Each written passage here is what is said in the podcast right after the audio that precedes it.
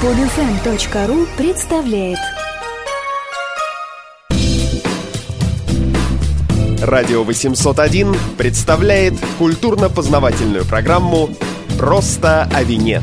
Здравствуйте, Александр Садиков у микрофона и в программе «Просто о вине» сегодня в этой студии «Радио 801» мы будем говорить о регионе, который, на удивление, еще ни разу не был представлен в нашей программе. Это Испания. Это ведущий э, винный регион, это ведущая винодельческая страна, одна из э, лидеров мирового виноделия, входит в тройку после Италии и Франции по объемам производства вина, при этом держит уверенно первое место по площади виноградников. Разобраться в винах Испании нам поможет э, сомелье Томас Энтони, организатор дегустационного клуба «Веритас». Это как раз немножко продолжает тему нашей прошлой программы о дегустационных клубах в Москве. Вот на заседании одного из таких клубов «Веритас» мы и побывали на тему испанских вин. Там, конечно, был представлен только один производитель, ну, вернее так, одна компания, владеющая многими хозяйствами. Поэтому, может быть, это не полное представление о винах Испании, но какую-то интересную информацию вы для себя открыли. И в целом, конечно, поговорили о винах Испании, о том, как к ним подступиться, и прежде всего речь идет о красных сухих винах. После дегустации я поговорил с Томасом Энтони об основных особенностях испанских вин, основных сортах и о том, что надо нам с вами искать на этикетке, чтобы выбрать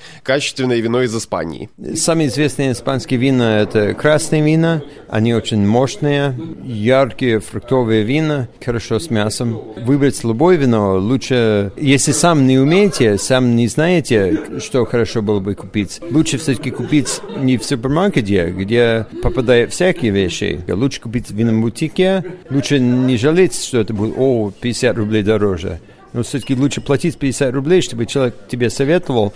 Может, в самом деле, даже тебе обойдется дешевле, потому что человек, знающий, может советовать очень хорошее вино, которое не так дорого. Главные вина испанские – это красные вина, да? Как, какие это вина, какие там сорта основные, вот что, что делают в Испании?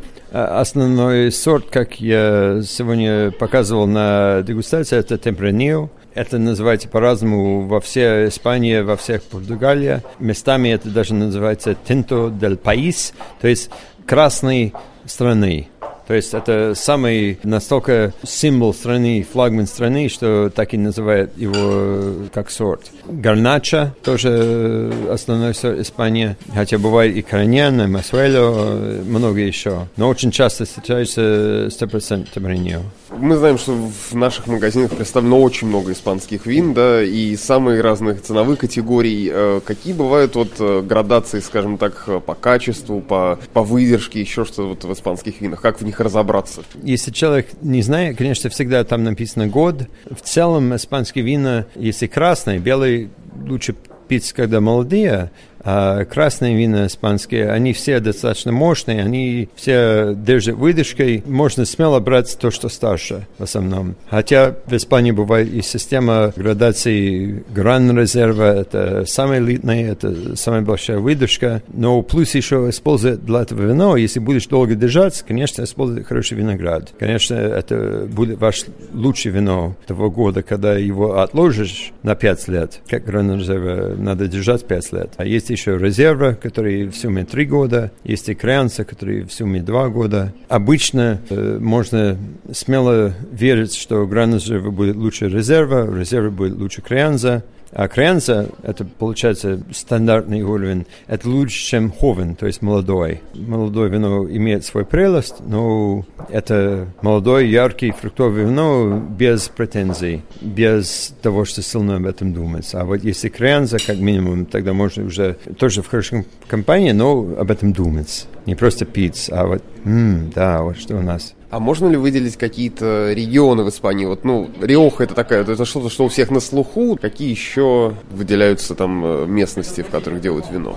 Риоха это традиционный центр винодельни Испании. Есть еще миллион других места, где делают. После Риоха появились сначала один, потом другой, более модные места, которые до этого были мало знакомые. Сначала появился Рибера до Дуэро, который на западе Риоха. Это именно верхняя часть той реки, который в Испании это Дуэро, в Португалии становится Дуоро, именно где растет виноград для Порто, то есть портвейн. Но верхняя часть там делают не в стиле портвейна, сухие красные вина, очень мощные, очень фруктовые. Это стало модно от нуля. Это был заброшенное отсталое место. А потом, после этого, второе место, которое стало модно, это был район Приорат, который на юг от города Барселона. Там опять место, которое был не особо, и об этом никто не думал, что там хорошее вино. Кто-то там старался, какой-то из известных винокритиков это попробовал и сказал, что «О, да, у вас что-то там есть».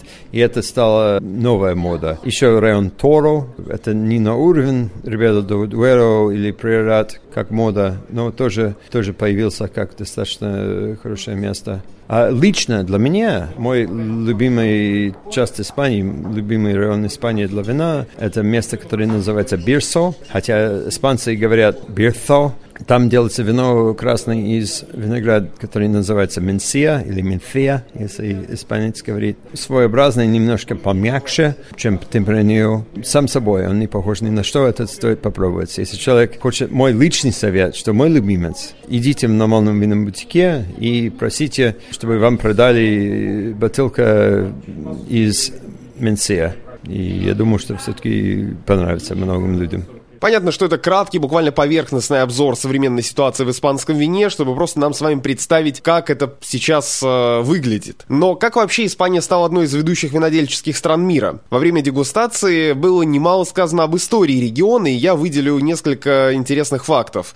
Очевидно, вино в Испании начали делать очень давно, много веков назад, и оно там было уже во времена Римской империи. Его вывозили севернее, на территорию нынешней Франции, а потом наступил непростой период, потому что пришли мусульмане из Северной Африки, которые вина не пили. Но, и это вот здесь самое главное, позволяли его по-прежнему производить, рассказывает Томас. Когда это стал провинцией Рима, это уже был достаточно важное место для производства вина. В Италии они часто пили своих, но еще и импортировали в Италию частично из Испании. Тогда климат был немножко менее холодный, чем сейчас. Вкус на вина был немножко другой в том, что люди хотели, чтобы вина был... М, часто они все равно смешивали с водой, чтобы вина делала эта вода безопасно. Но всегда брали на морских путешествий. Во время Римской империи импортировали в Гал, современная Франция, больше вина из Испании, чем из, из Италии. Ну, долго там была проблема после Римской империи. Почему? Что случилось в истории Испании после правления римлян?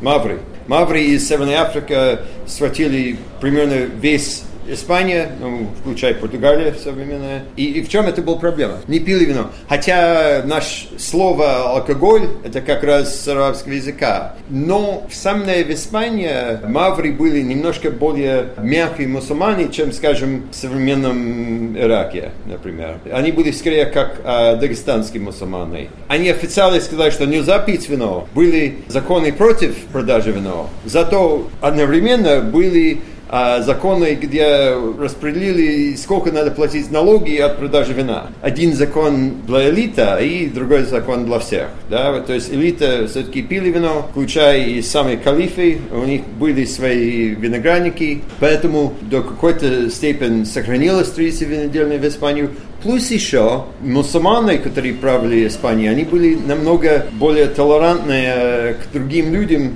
другим верам, чем христиане, которые потом схватили Испанию обратно от них. Но, например, Валдепеньес, а, один из винных районов в центральной Испании, все время продолжался винодельня, потому что там эти были христиане, и они сказали, ну ладно, вот делайте свое вино и пьете сами, просто не продаете нашим людям. Из более поздней истории, близкой к нам, вспомнили нашествие филоксеры, таких мелких насекомых-вредителей. Это было уже в 19 веке. Приехавшая из Америки филоксера нанесла серьезнейший урон виноградникам Европы, особенно Франции, и это черное пятно в истории французского виноделия, которое вспоминают до сих пор. Но в Испании шествие вредителей немножко замедлилось и оказалось в каком-то смысле на руку э, местному производству, особенно в регионе Риоха, потому что туда переехали ведущие виноделы слово Томасу Энтони. Почему здесь мы говорим по поводу этого? Потому что для Испании, иронично, это получилось очень даже и выгодно. Когда все виноградники погибали, из Франции уехали люди. Не работает, ты пойдешь дальше, где все еще жива эта лоза. Это куда? Это в основном в Испании. Риоха стала подниматься в своем уровне раньше, чем юг Испании, где был центр винодельни во времен Римской империи, потому что из Франции приехали туда, потому что это ближе к Франции. Приехали туда винодели, эксперты разные, и начали понять уровень риганских вин. Потом пошли дальше, Ривера Дель тоже. Именно из-за этого исторический фактор испанский винодельня стал лучше. А почему у них не было проблем с филоксиарой? Был, но не сразу. Испания, в самом деле, по производству вин в мире, это в третьем месте. Первое место то Италия, то Франция, в зависимости от какой год ты проверяешь и какие статистики ты веришь. Но они между ними борются за первые два места. А в третьем месте солидно э, держится много лет Испании по количеству вина, которые производят. Но по количеству гектаров производства, гектаров посадки винограда, Испания в первом месте. Испания, они очень, это не очень хорошая земля, очень сухая, очень жарко. Ты не можешь так плотно высадить виноградные лозы в Испании, как во Франции. Поэтому между лоз много места, между виноградники есть такие совсем заброшенные места, где ничего не может расти. Поэтому филоксера очень медленно шла по Испанию. Итак, резюмируя сказанное сегодня, один из э, популярных и ведущих сортов Испании – темпранильо. Из него делают э, топовые красные сухие вина. Также есть гарнача, известный еще как гренаж э, по Франции нам с вами, кориньен, э, упомянутый менсия из региона Бьерса и много других собственных сортов. Плюс известные, конечно, всем Каберне, Мерло э, и, например, Сера. Это тоже, кстати, интересный момент, потому что на дегустации из 10 представленных вин Одно было э, из э, винограда Сира, и после там восьми, что ли, или семи образцов продегустированных темпранилью, этот Сира оказался вообще лучшим практически по, по, по версии присутствующих, но он настолько сильно выделялся, хотя он не выделялся по цене, он выделялся именно вот по качеству вина, и это было довольно забавно. То есть 50 оттенков темпранилью, да, а потом раз и Сира всех победил. Но в темпранилью, конечно, тоже есть свой шик. Мощные такие такие лихие красные вина.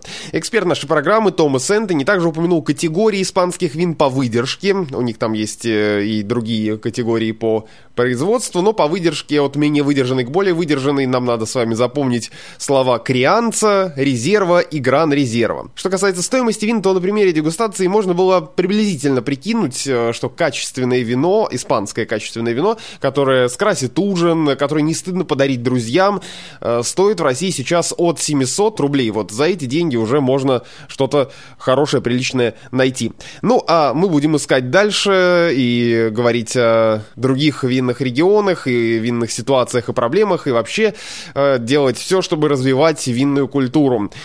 Александр Садиков, это Радио 801. Заходите обязательно в нашу группу в Фейсбуке и на наш сайт radio801.ru, потому что там гораздо больше информации, чем дает наша программа. Спасибо и до новых встреч.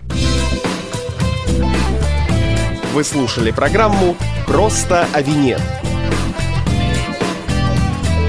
Эти и другие подкасты, новости и статьи – доступны на сайте radio801.ru